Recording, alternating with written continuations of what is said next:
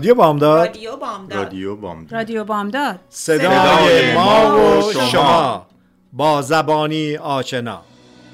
ایران به خاک خسته تو سوگند به بغز خفته دماوند که شوق زنده ماندن من به شادی تو خورده پیوند. به شادی تو خورده پیوند. ایران اگر دل تو را شکستند تو را به بند کینه بستند. چه عاشقان بینشانی که پای درد تو نشستند. که پای درد تو نشستند.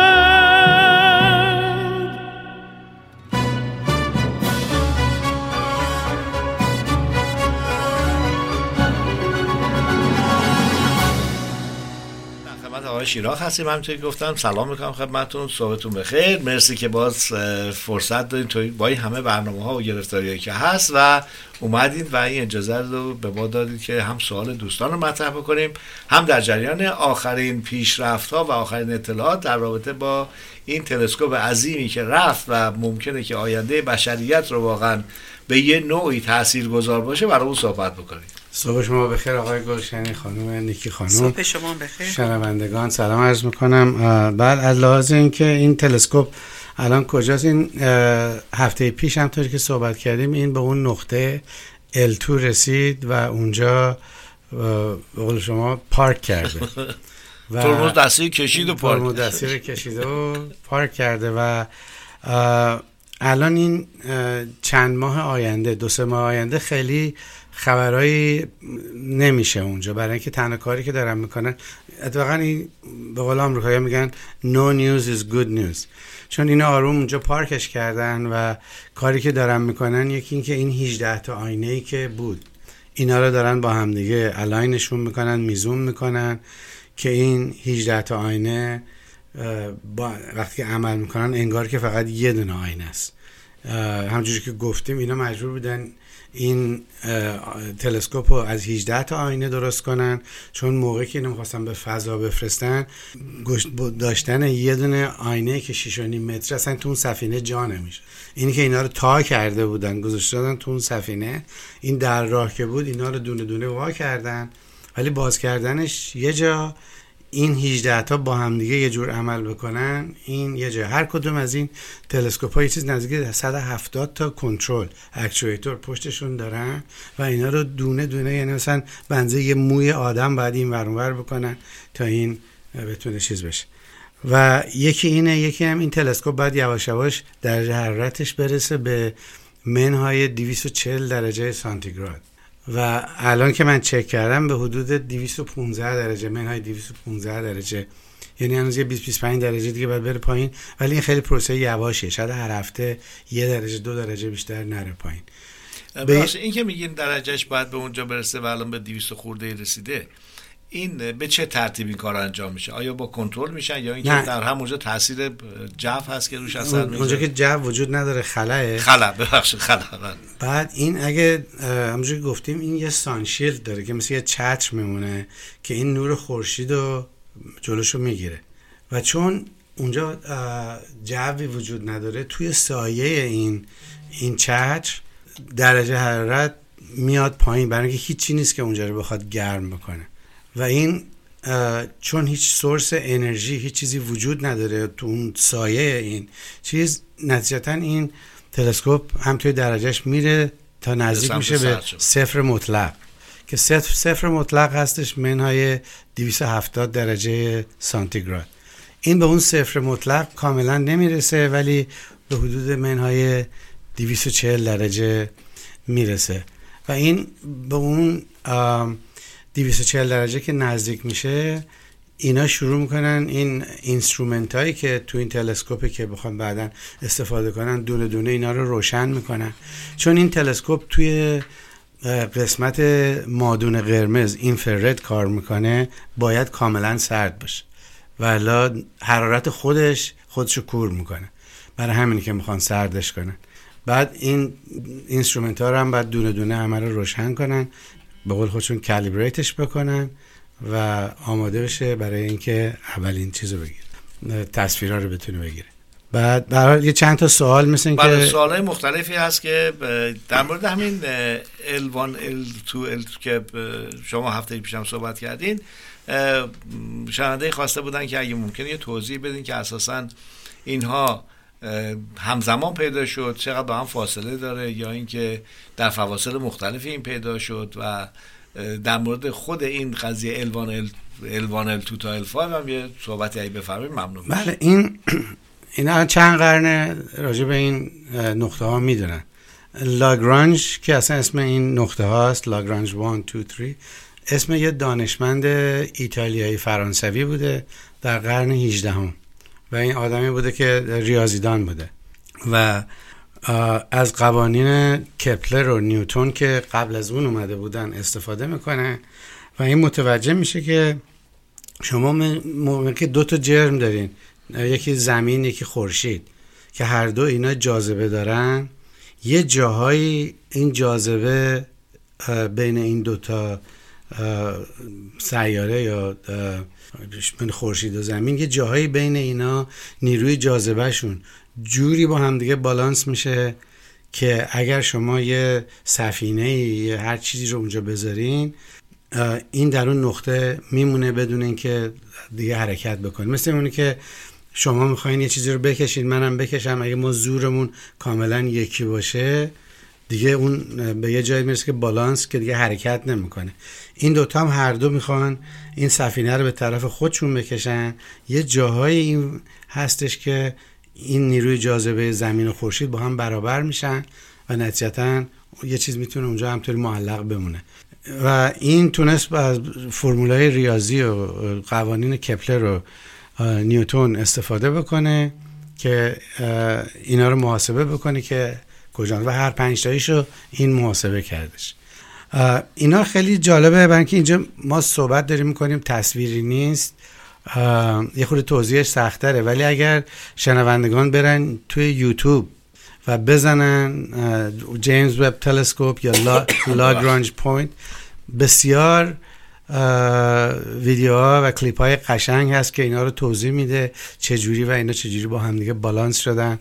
من خودم خیلی لذت بردم و تماشا کردنشون و یکی از بهترین چیزاش اینه که هم تو یوتیوب همه اینا رو میشه با این بکراندی که من دادم انشاءالله بتونن متوجه بشن که این نقطه ها چجوری کار می‌کنه. خیلی متشکر سوال دیگه ای که باز مطرح کرده بودن شاید فعلی تلسکوپ بود که خودتون بهش اشاره کردید. بله بله. اون دیگه رسیده بیاد. اونجا این چند ماه آینده فقط آروم اینو دارن. الاینش می‌کنن که بتونه کار کنه. من هر دو سه روز یه بار فقط چک می‌کنم ببینم خبر بدی نشه news is good news. بله. تا حالا همه چی پیش رفت. در مورد اون زور آزمایی که بین من و شما بهش اشاره کردین قرم این به سمت شما میاد. نه، یعنی من باز- اصلا. یعنی یعنی این رو با ما الان شما ممکنه که اصلا. خدمت ارزم که در رابطه با تلسکوپی که قبل از این رفته بود. هابل بله. دوستی سوال کردن شنونده سوال کردن که اساسا به نظر شما بالاترین دستاوردی که اون برای بشریت داشته چی بوده؟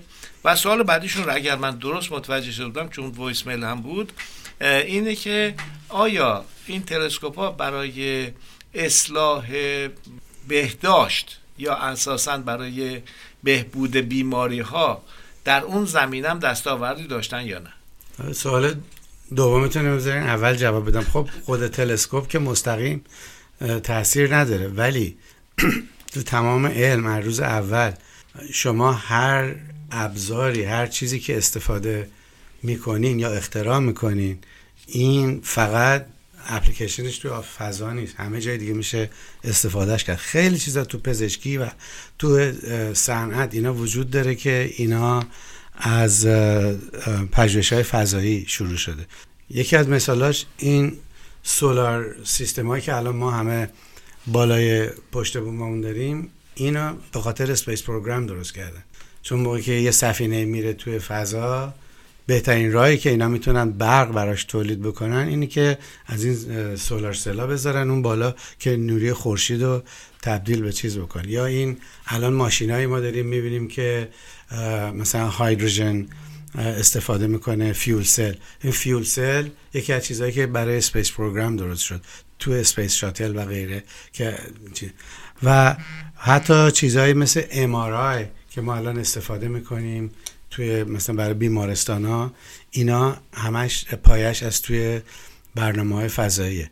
اینی که این تکنولوژی هایی که درست میشه مثل شما یه چکش یکی اختراع می‌کنه این فقط برای یه میخ کوبیدن نیست برای چندی جو شما همه جا می‌تونین از این استفاده کنین برای اینکه نمی‌دونم آهنگری بکنین نمی‌دونم چاقو درست بکنین نمی‌دونم برای ساختمان نمی‌دونم توی خونتون یا هر جای دیگه می‌تونین براش استفاده کنین. اینی که اینا همه مورد چیز داره. خودش یه بحث جالبیه. من می‌تونم یه خورده روش بیشتر تحقیق بکنم و ببینیم که چه چیزایی از space program transfer شده. به میگن technology transfer این چه تکنولوژی های transfer شده از space program توی صنعت توی اقتصاد و حتی در زمینه پزشکی می‌تونیم یه روز راجع به این صحبت بکنیم. خیلی متشکر قسمت اول سوالشون این بود که هابل چه دستاوردهایی داشته؟ گفتم به نظر شما بزرگترین دستاوردش چی بوده خیلی اصلا هابل چشم ما رو نسبت به این کائنات روشن کرد. اولا قبل از اینکه من توضیح بدم یه سوال دیگه بود که به این رپ میشه. من فکر کنم اونو جواب بدم بعدا بیام جلوی یکی از دوستان سوال کرد چرا اینا این تلسکوپ ها رو هی بزرگتر می‌خوام بکنن. یکی این که یا برن بالای مرتفع ترین کوه ها بذارن یا بفرستن تو فضا. مثلا الان بزرگترین تلسکوپ های دنیا یا تو شیلیه بالای کوههای Andes یا توی island هاوایی Big Island که حدود 14 هزار پا ارتفاع داره. و دلیل اینکه اینا می‌خوان برن هی بالاتر به خاطر که این جو زمین یه سری از نورایی که از کائنات میاد block می‌کنه.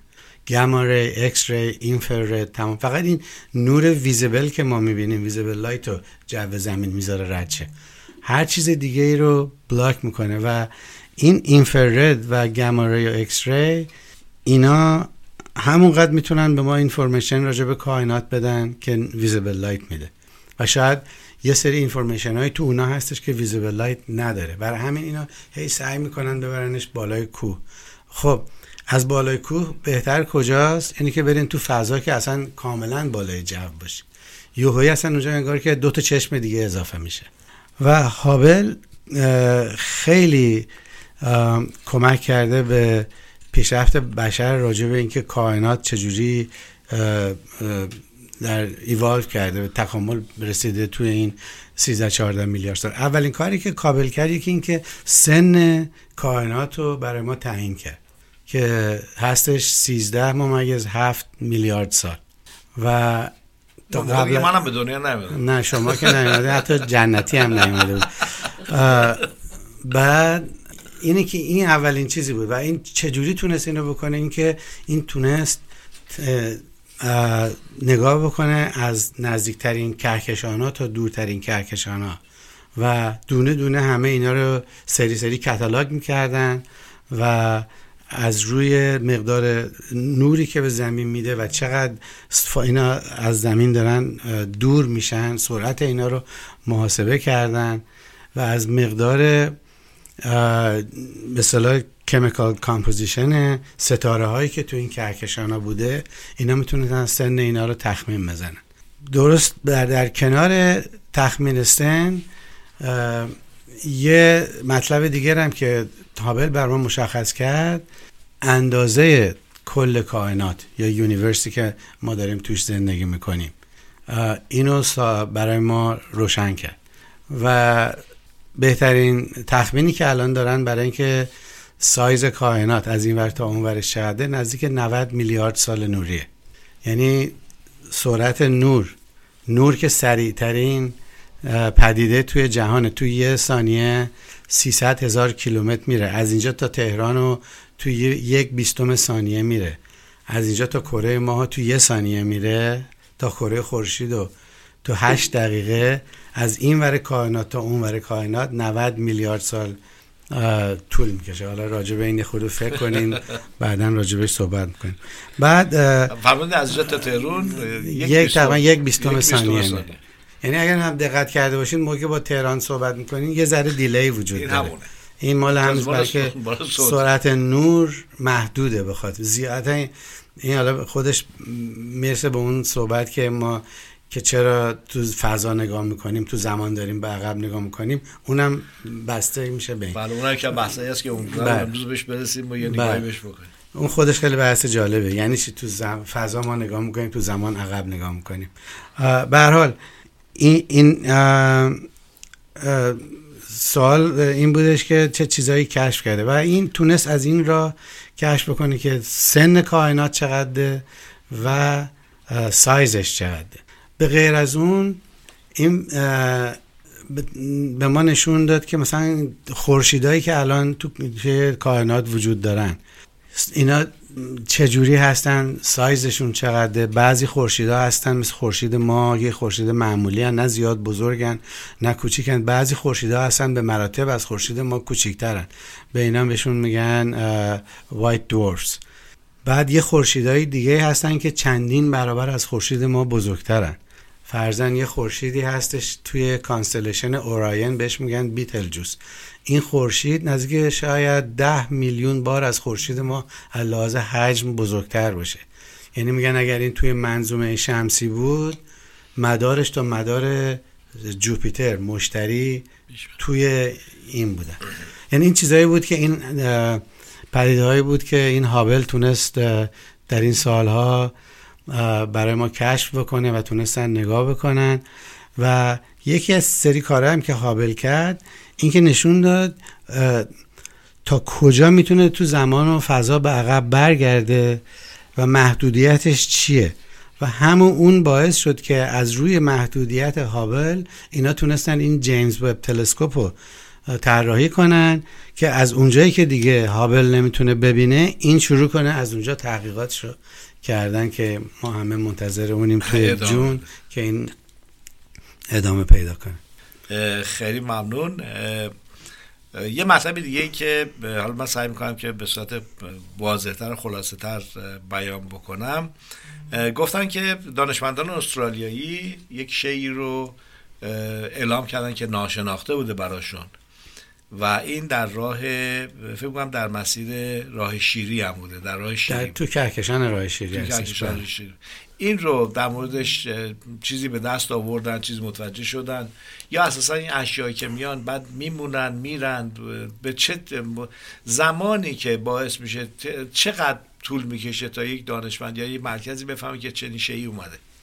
این اینا انواع تلسکوپ دارن روی کره زمین توی مدار تو فضا و این تلسکوپ ها بعضیا توی visible light operate می‌کنن بعضیا توی اه، بهش میگن رادیو تلسکوپ تو طول موج رادیو. و یکی از بزرگترین رادیو تلسکوپ ها توی استرالیا است. و این پدیده که شما میگین اگه من متوجه شده باشم درست این هفته پیش یا همین یکی دو هفته پیش یکی از رادیو تلسکوپ هایی که تو استرالیا بود یه source ی رو کشف کرد توی constellation Sagittarius که توی راه کهکشان راه شیریه که یه سری سیگنال های از خودش میفرستاد که اینا تا حالا مشابه اونو نشنیده بودن. ما یه ستاره هایی داریم که بهشون میگن پولسارز. این پولسارها خودشون چجوری به وجود اومدن؟ خودش مطلب جالبیه. خورشیدایی که مثل خورشید ما یا بزرگتر.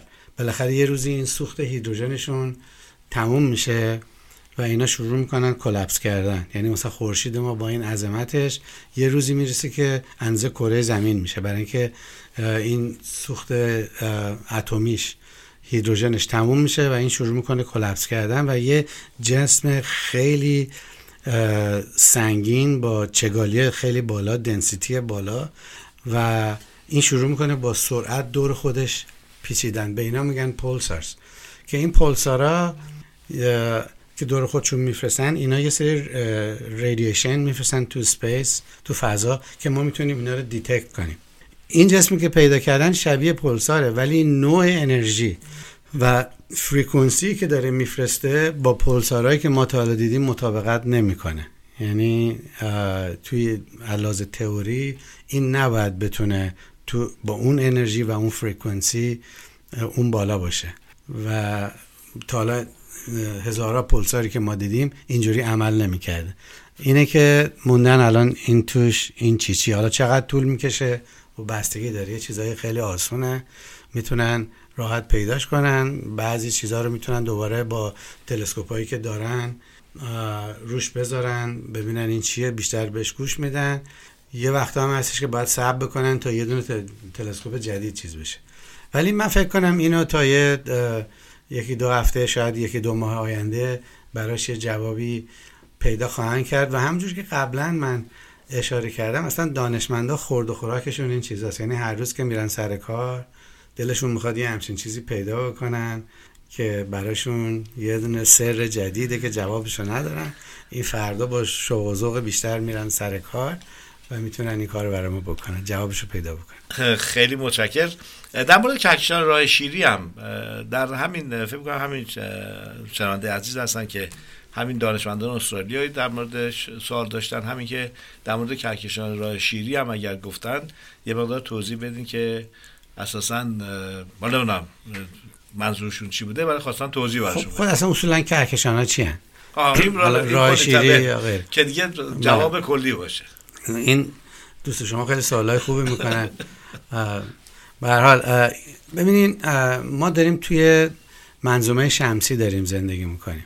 که این یه خورشید اون وسطه و 8 تا 9 تا سیاره دور خورشید داره میگرده. این یه منظومه است که به انگلیسی بهش میگن سولار سیستم ما شب که میریم بیرون یه شبی که هوا صافه یا برین توی بیابونی که نور چراغ و اینا لایت پولوشن نباشه نگاه می‌کنین می‌بینین چقدر ستاره اون بالا وجود داره. این ستاره ها چی هن؟ این هر ستاره که شما اون بالا می‌بینین شبا اینا خودشون یه خورشیدن مثل خورشید ما. حالا یه خورده بزرگتر یه خورده کوچیکتر. یعنی هر کدومشون می‌تونن یه منظومه شمسی باشن که سیاره دورشون باشه. حالا نمی‌دونم شاید توش حیات باشه نباشه اونا رو ما هنوز نمی‌دونیم. ولی هر اون دونه نقطه هایی که شما تو آسمون می‌بینین اینا خودشون یه خورشیدی مثل خورشید ما. شاید بزرگتر شاید کوچیکتر. و ما با چشممون مثلا یه, یه جایی که بریم که هوا خیلی مثلا تو این بیابونای یوتا که اصلا نور وجود نداره و خیلی چیزه با چشم آد معمولیمون که بدون تلسکوپ و دوربین نمیشه بگن unaided eye naked eye. یه چیزی نزدیک 4 تا 5 هزار تا ستاره داریم ما می‌بینیم. که اینا دورترینشون یه چیزی نزدیک 2000 سال نوری با ما فاصله داره. خب تمام این ستاره که شما دارین می‌بینید و منظومه شمسی اینا یه جوری به همدیگه لحاظ جاذبه به همدیگه وصلن. و و اینا کجان؟ همه ماها توی کهکشان راه شیری هستیم. بهش میگن میلکی وی همون ترجمهش درست میشه راه شیری پس این کهکشان چیه؟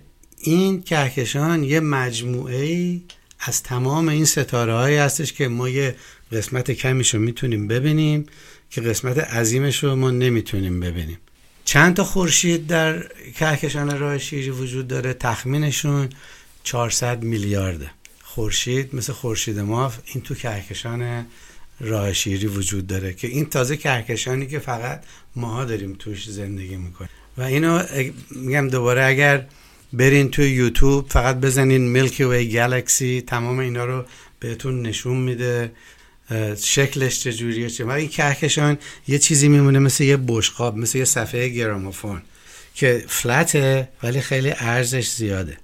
و این دور خودش میچرخه این صفحه گرامافون. یعنی یه مرکز داره که اون مرکزش یه بلک هوله بهش میگن سوپر ماسیو بلک هول که این بلک هول رو اون وسط گذاشتن و تمام این ستاره های دیگه دور این بلک هول دارن میچرخن.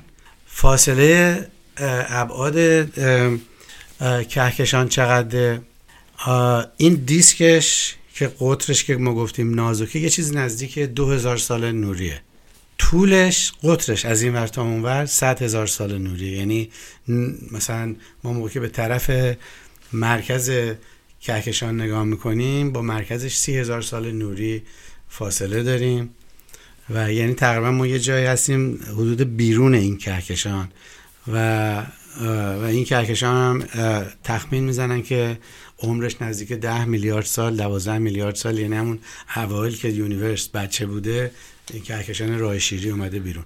یه توضیح دیگه باید بدم این کهکشان ما فقط یک کهکشان تو تمام کائناته. تخمین می‌زنن تو همین یونیورسی که ما گفتیم یک تریلیون کهکشان وجود داره. یعنی اصلا ابعادی که اون بالاست از ماین باگل وقتی چیزی که خیلی جالبه اینه که ما تا همین 50 60 سال پیش حتی بشر نمی‌دونست که کهکشان های دیگه وجود دارن تو چیزی که به ما نشون داد حتی خود انشتن از این جریان واقف نبوده. چون زمان اون تلسکوپ ها به اون حد نرسیده بودن. فقط این ده دوازده سال آخر عمرش به سالهای پنجاه بوده که اینا نگاه کردن فهمیدن که کهکشان های دیگه وجود داره و اینا هر کدومشون بعضیشون به مراتب مثلا بزرگترین کهکشان به کهکشان راه شیری بهش میگن اندرومدا گالاکسی که اینا الان شبا میشه دید. من خودم یه تلسکوپ دارم تو خونم تو بکیاردم شبا گاهی بهش نگاه می‌کنم. این دو میلیون سال نوری با ما فاصله داره. ولی نزدیکترین به ماست. این یعنی نزدیکشه. نزدیکشه این نزدیکه. دور به صحبت صدها میلیون میلیون. نزدیکترینش به ما اندرومداست که اینو خوبی این اندرومدا گالاکسی اینه که اگه برین یه جایی که کاملا تاریک باشه. مثلا تو کوه ها ما گاهی وقتا میریم که نور نباشه. چیزی نباشه با چشم معمولی میشه دیدش. و این دورترین جسمی تو کائنات که بشر می‌تونه با چشم معمولی ببینه که دو میلیارد سال بعد خیلی خب باید خیلی با دقت نگاه بکنیم و بدونیم که کجاست. به این یه توضیح کلی بود راجع به بله خیلی ممنون. من می‌خواستم ازتون خواهش کنم که یک بریک کوتاه اولا به شما بدیم که یه نفسی تازه کنین. معمولا در این ساعت ما البته با پنج دقیقه تاخیر. دیگه رادیو فارسیه دیگه. این بله. تاخیر نداشته باشیم که اصلا نمی‌دونم با رادیو فارسی هست. فکر کنم فکر یه چیز دیگه است. این ما معمولا ساعت ده صبح و خیلی از عزیزان منتظر این قضیه هستن. یا آهنگی رو پخش می‌کنیم و از همه خواهش می‌کنیم که یک حرکات موضوعی انجام بدن. هر کی هر کاری داره بذاره کنار و چند دقیقه فکر کنیم که شادی و شادمانی می‌خوایم به خودمون تزریق بکنیم. این کار رو انجام میدیم برمیگردیم در مورد انرژی هم چند سوال شده که در خدمتتون خواهیم بود. اگه فرصت داشته باشید که بله، اونها رو یه نگاهی بهش بندازیم. پس رقص و پایکوبی فراموش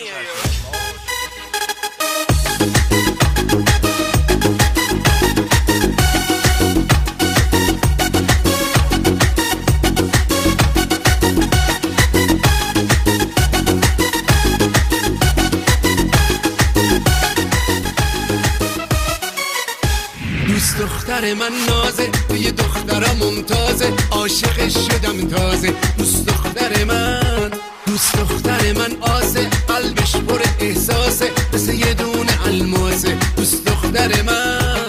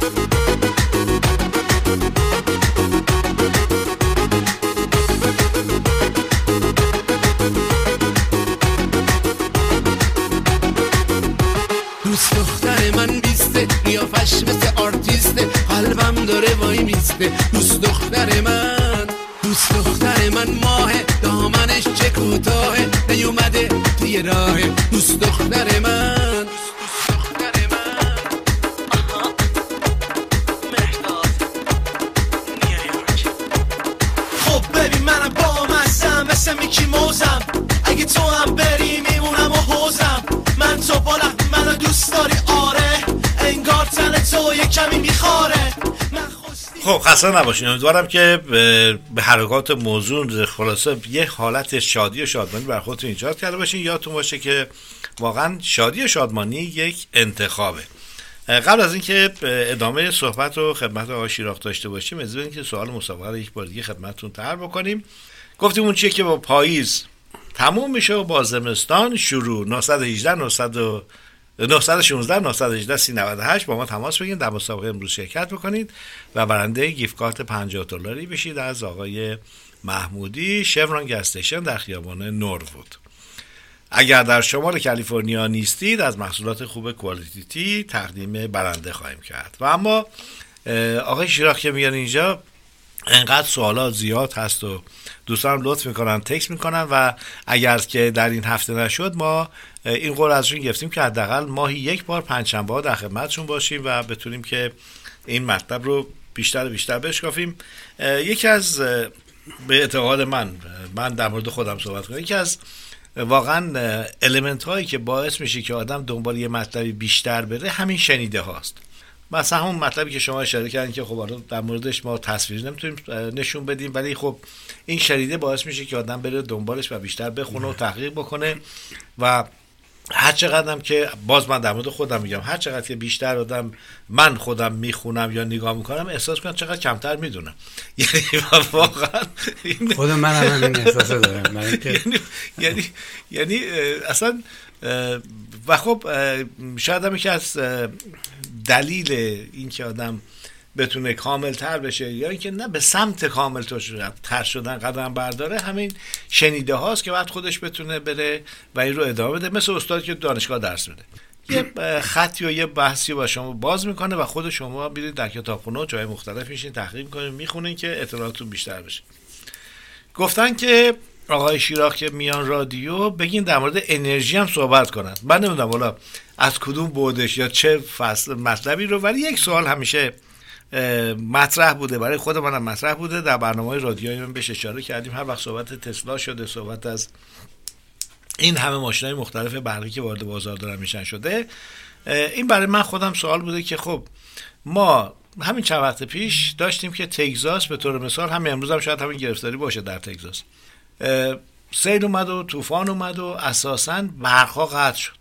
و خب برقی اساسا نبود که به خونه ها داده بشه چه برسه به ماشین های برقی در حال حاضر همین چند وقت پیش در کالیفرنیا شاهد بودیم که پیجیانی که همیشه تو اخبار هست به نوعی می‌گفتن که برق قطع شده در خیلی مناطق البته مشکل پیجیانی نبود درختها بود و باد و به حال ارتباط قطع شده.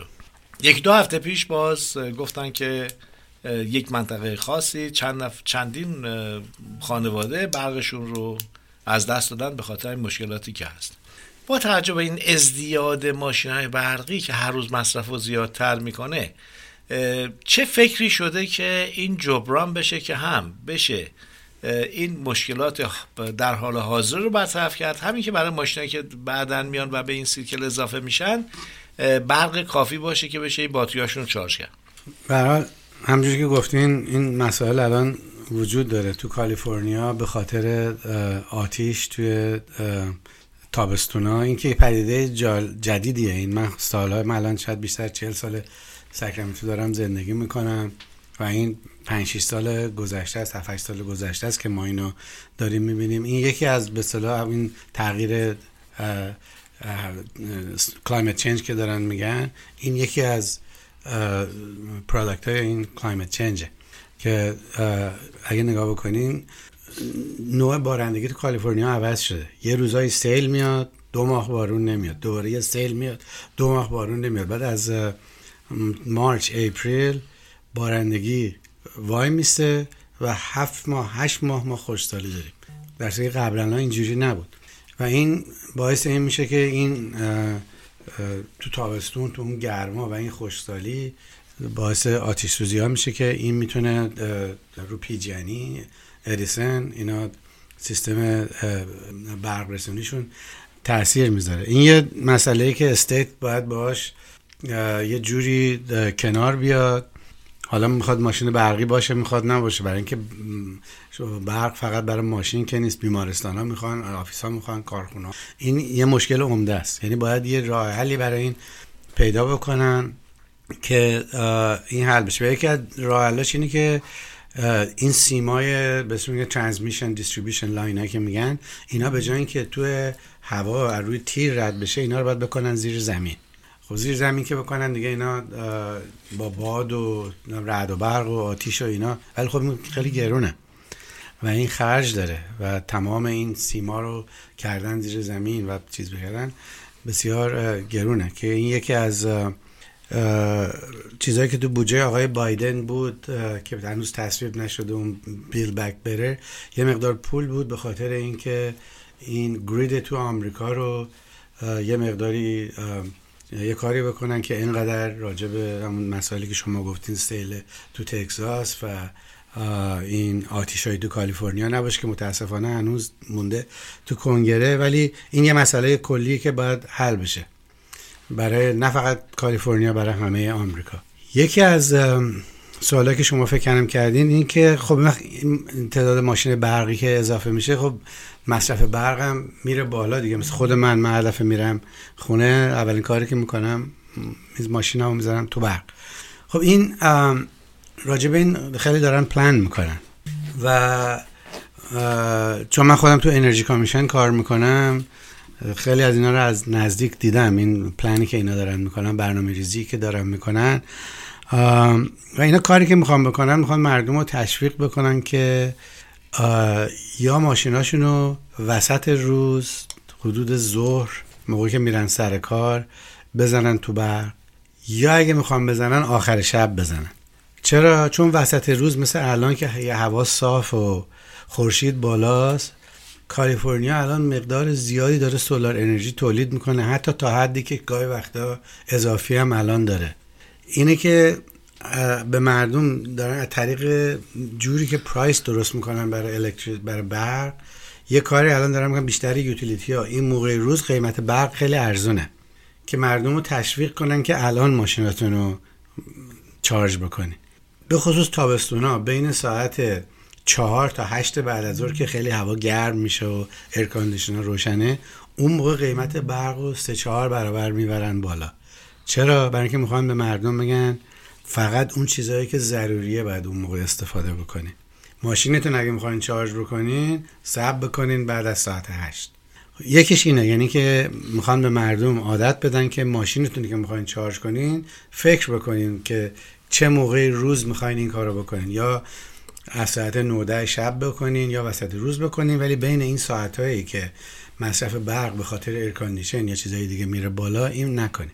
یکی دیگر راهی که داره ما الان داریم هر روز تو کالیفرنیا یه مقدار solar energy انرژی خورشیدی و باد wind energy داریم اضافه می‌کنیم. اشکالی که solar energy و wind energy دارن اینه که اون موقعی که خورشید هست ما solar energy داریم. اون موقعی که باد هست ما wind energy داریم. ولی موقعی که خورشید نیست میره پشت ابر یا شب میشه یا باد نمیاد ما نداریم. نتیجتا کاری که باید بکنیم ما باید storage باید اضافه بکنیم که اینا رو بتونیم ذخیره کنیم. و storage انواع مختلف داره. یکیش همین باتری است که الان تو ماشین های تسلا اینا می‌ذارن lithium ion batteries. خیلی از utility ها حتی business های commercial business الان دارن این باتری ها رو اضافه می‌کنن. قبلا یه دونه backup generator میذاشتن که با گازوئیل یا بنزین کار می‌کرد. الان دارن همه اینا رو ورمیدارن جاش باتری می‌ذاره. با گذاشتن باتری تو خود یوتیلیتی یا تو ساختمون ها حتی خونه الان ما تو خونه هم می‌تونیم بذاریم. یا مثلا تسلا و بقیه یه باتری ها بهش میگن پاور وال. یعنی می‌تونیم بذاریم تو گاراژتون. مثلا من که الان اینجا نشستم اون سولار سیستم هم داره تو خونه داره برق تولید می‌کنه به دردم هم نمی‌خوره. به جای اینکه اینو پس بدم به, به گرید به یوتیلیتی اینو می‌تونم ذخیره کنم تو باتری خونه خودم. موقعی که میرم شب میشه دیگه از یوتیلیتی برق مجبور نیستم بگیرم از باتری خودم می‌گیرم. الان دارن رو تمام اینا دارن کار می‌کنن که مردم رو تشویق کنن به خصوص ساختمون های جدید که ساخته میشه. از این به بعد توی کالیفرنیا همشون باید سولار داشته باشن به اضافه باتری. یعنی بعد به مرور زمان این قیمت باتری ها میاد پایین و بیشتر و بیشتر. و این combination solar با باتری یه راه حلیه که باید مردم یعنی دولت و همه تو کالیفرنیا و همه جا باید چیز مثلا state هاوایی یکی از state هایی که از ما مقدار جلوتر بود و اینا شروع کردن مقدار زیادی هی solar گذاشتن تو به جایی که انقدر solar داشتن نمی‌دونستن دیگه چیکار بکنن اینا. دورورشون هم یه ایالت دیگه نبود که بخوان بهش قرض بدن. حروم داشت می‌شد. اینا آمدن جلوش گرفتن گفتن آقا ما دیگه solar نمی‌خوایم. از این بعد بیایم باتری اضافه کنیم storage. حالا باتری یه نوع storage نوع دیگه هم وجود داره. مثلا یه نوع یه جوری بهش میگن pump storage. یعنی مثلا سماد تو این کوههای سیرا یه مقدار reservoir داره سد داره که اینا با از طریق آب hydro برق می‌گیرن. از یه reservoir بالایی آب میاد reservoir پایینی یا یه توربین رو میچرخونه برق تولید می‌کنه. اینا از سولار که اضافه دارن می‌تونن استفاده کنن آب این رزروار پایینی رو دوباره پمپ کنن ببرن بالایی که برای روز بعد دوباره اون آب بتونه برگرده بیاد بالا. و انواع مختلف وجود داره. وقت اینی که این یه طراحی خیلی پیچیده و راه حلش هم که گفتم. یکی این که اولا یه سری source های برای انرژی داشته باشین که خیلی diverse باشه هم فقط توی یه چیز نباشه. یه مقدار باید الان ما nuclear داریم یه مقدار natural gas داریم گاز طبیعی. یه مقدار geothermal داریم solar داریم wind داریم. از ترکیب همه اینا و اضافه کردن storage به این می‌تونن اینا رو manage ش بکنن. خیلی ممنون. سوال یعنی آموزش مصرف کننده خب همیشه اینکه آدم ادوکیتد باشه در مورد هر قضیه حتما کمک می‌کنه. این بعد از این راه حلایی که شما ببینید بعد از این که متوجه شدن که کم بود ایجاد میشه شروع کردن به پیدا کردن راه حل یا اینکه اساسا وقتی که داشتن مثلا به تسلا یا کمپانی دیگه اجازه تولید می‌دادن. به فکر این بودن که باید این انرژی مقدار یعنی توان خب. تولید برق رو برد بالا. بله این اینکه خب که وقتی ماشین برقی اضافه بشه مصرف برق میره بالا یه مسئله بوده که خب از روز اول می‌دونستن. منتها موقعی که شما فقط 10 تا ماشین داری نمی‌دونم 20 تا ماشین داری این گفتم حالا ببین چی میشه. یعنی نه که چی میشه تاثیر نداره. ولی خب می‌دونستن که یه موقعی به یه جایی می‌رسه. مثلا خب الان 15 سال تو زمان برمیگردیم صحبت ماشین برقی می‌کردیم. مردم هم به یه جوری نگاه می‌کردن که مگه حالت خوبه؟ تو چی میگی؟ آره. ولی خب الان به یه جایی رسیده که همه دارن. الان پرفروشترین ماشین تو کالیفرنیا تسلاست. اینه که خب اینا رو می‌دونستن و روش هم پلان کردن و دارن می‌کنن. منتها شما موقعی که یه شبکه عظیم برقی داری که توی کالیفرنیا است که این وصل به تمام استیت های دورور ما تغییر دادن این کار آسونی نیست. بعد این بعد یه چیز تدریجی باشه. و از این طریق همین به قول شما آگاهی دادن به مصرف کننده و مهمترین چیزی که تو این جریان دارن بهش میگن پرایس سیگنال یعنی این برق و جوری قیمت رو تعیین می‌کنن در عرض روز.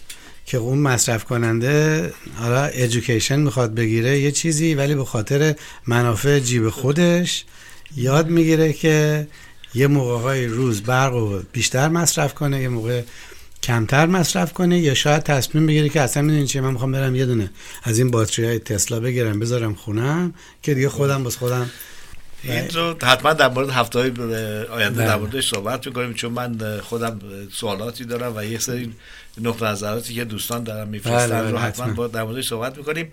اگه از این ظرف یک دو دقیقه اینم یه اشاره بهش بکنیم. شاید هفته آینده باید در موردش یا هفته های بعد صحبت بکنیم. این حرکتی که ایجاد شده و یک سری اومدن و میگن که خب سولار بسیار راه... یعنی با سولار مخالفت نمی‌کنن. اینا با نحوهی که مردم دارن چارج میشن دارن مخالفت می‌کنن. میگن که منی که مستجر هستم یا منی که لو اینکام هستم چرا باید قسمتی از پول که دارم پرداخت می‌کنم با باعث کسانی خرج بشه که می‌خوان مناظرشون سولار داشته باشه؟ بله این سوال بسیار خوبیه. و این حال چون من تو انرژی کامیشن کار می‌کنم اینم جزو کارهای خودم بوده وظایفی بوده که باید بهش دقت می‌کردم و راجبش مطالعه کردیم. مسئله اینه که هم به خاطر این تغییر هوا climate change اینا state کالیفرنیا تو اوایل سالهای 2000 تصمیم گرفتش که یه کاری بکنه که solar energy بیاد وارد کالیفرنیا بشه. اگه یادتون باشه اون موقع governor ما آقای آرنولد شوارتزنگر بود و ایشون یکی از بانی solar energy تو کالیفرنیا بود که سال 2008 این جریان زیرونت انرژی و اینکه یک میلیون خونه بالاش سولار انرژی میلیون سولار هومز اینا رو ایشون شروع کرد و اون موقع ما تو انرژی کامیشن بودیم و شروع کردیم این برنامه رو طراحی کردن و خوشبختانه موفق شد. خب اون اولش که این برنامه رو میذاشتن تعداد سولار کم بود یکی این و یکی اونجا خیلی تاثیر نداشت. ولی الان که میرین راه میرین میرین از هر سه خونه یکیش بالاش سولاره مسئله خود فرق کرده. این اتفاقی که میفته و این صحبتی که شما میگین کاملا درسته. من الان خودم یه چیزی نزدیک 7 کیلووات سولار پنل بالای پشت بونم دارم. الان هم خورشید اون بالا داره می‌خوره به اینا و این داره جنریت می‌کنه. ولی من لودی تو خونم ندارم مصرفی ندارم. یه دونه یه یخچال دارم و اومدم الان اینجا نمی‌دونم شاید یه دونه یه رو آکواریوم هم فقط داره. این مازاده این داره الان کجا میره؟ این داره برمیگرده به گرید سمارت یا یوتیلیتی. و قوانین جوری که الان هستش تو کالیفرنیا. یه ببخشید من اینا رو به انگلیسی باید بگم برای که نه، نه. اصلا اینا چیز فارسی نداره. بهش میگن net energy metering یعنی اینکه این من برای این برقی که به utility میدم utility چقدر باید به من پول بده.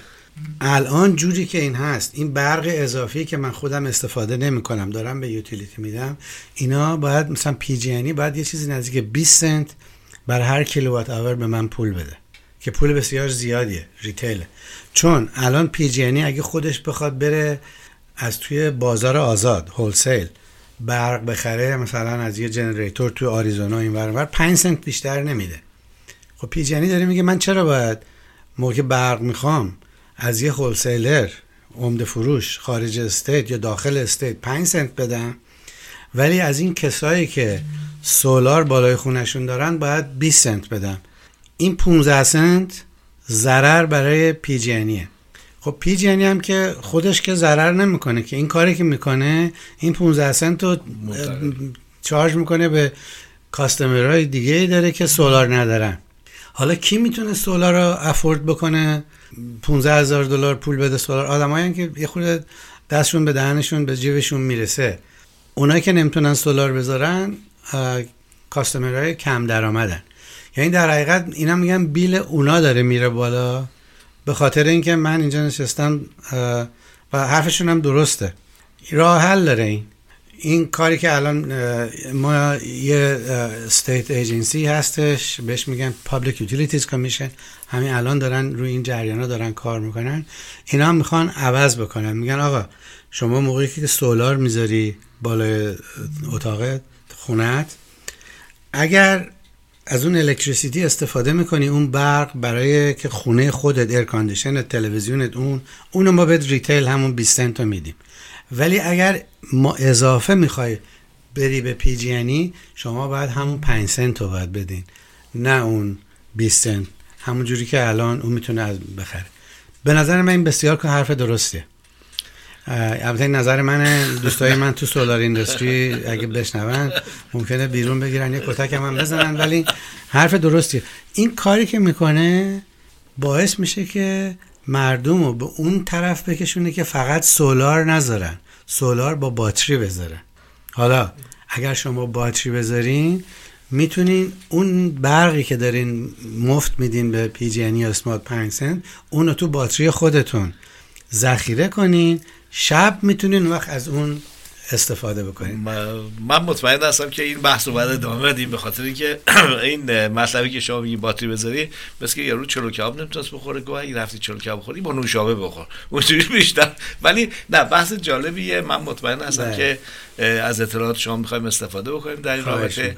و اجازه بدین که در این لحظه که ما واقعا می‌خواستیم نیم ساعت خدمتتون باشیم ولی انقدر مطالب شما آموزنده و برای خود من انقدر شیرین هست و مطمئن هستم همین حالت هم برای عزیزان شنوندمون داره و باز قول بگیریم ازتون که حالا تو هر زمانی که براتون مناسب هست باشه. که در خدمتتون باشیم و در رابطه با سولار و این compensate کردن برای یا compensate شدن بله. صحبت بکنیم و این مسئله سوالایی هم که پیش میاد یکی یکی مطرح بکنیم و امیدواریم که این بحث ها همینطوری گفتم واقعا بحث نظر من من که کارشناس نیستم ولی برای من خودش یک روشنایی میده مثل شمعی هستش که بتونم برم و بیشتر در موردش بشنوم و بخونم و تحقیق بکنم. اتفاقا همین point ی که گفتین آدم چلو کباب با پپسی پیوی با باترین خودش خیلی بحث جالبیه. می‌تونید اینو ادامهش بدید حتما ادامه ممنون که اومدید آقای شیراخ و هفته دیگه می‌تونیم در خدمتتون باشیم. یا زمان شما می‌خوام بعدا می‌تونیم دو هفته دیگه. شما هفته دیگه ممکن نباشن. خیلی می‌تونیم دو هفته بچه‌گان عزیزی که منتظر هستن بعد چند نفر به شما سلام مخصوص رسوندن. اینه که بهشون این نوید رو میدیم که دو هفته از الان باز پنجشنبه در خدمتتون خواهیم بود. خواهش می‌کنم. روز شما و شنوندگان بخیر تا دو هفته دیگه. رادیو بامداد صدای ما و شما. با زبانی آشنا.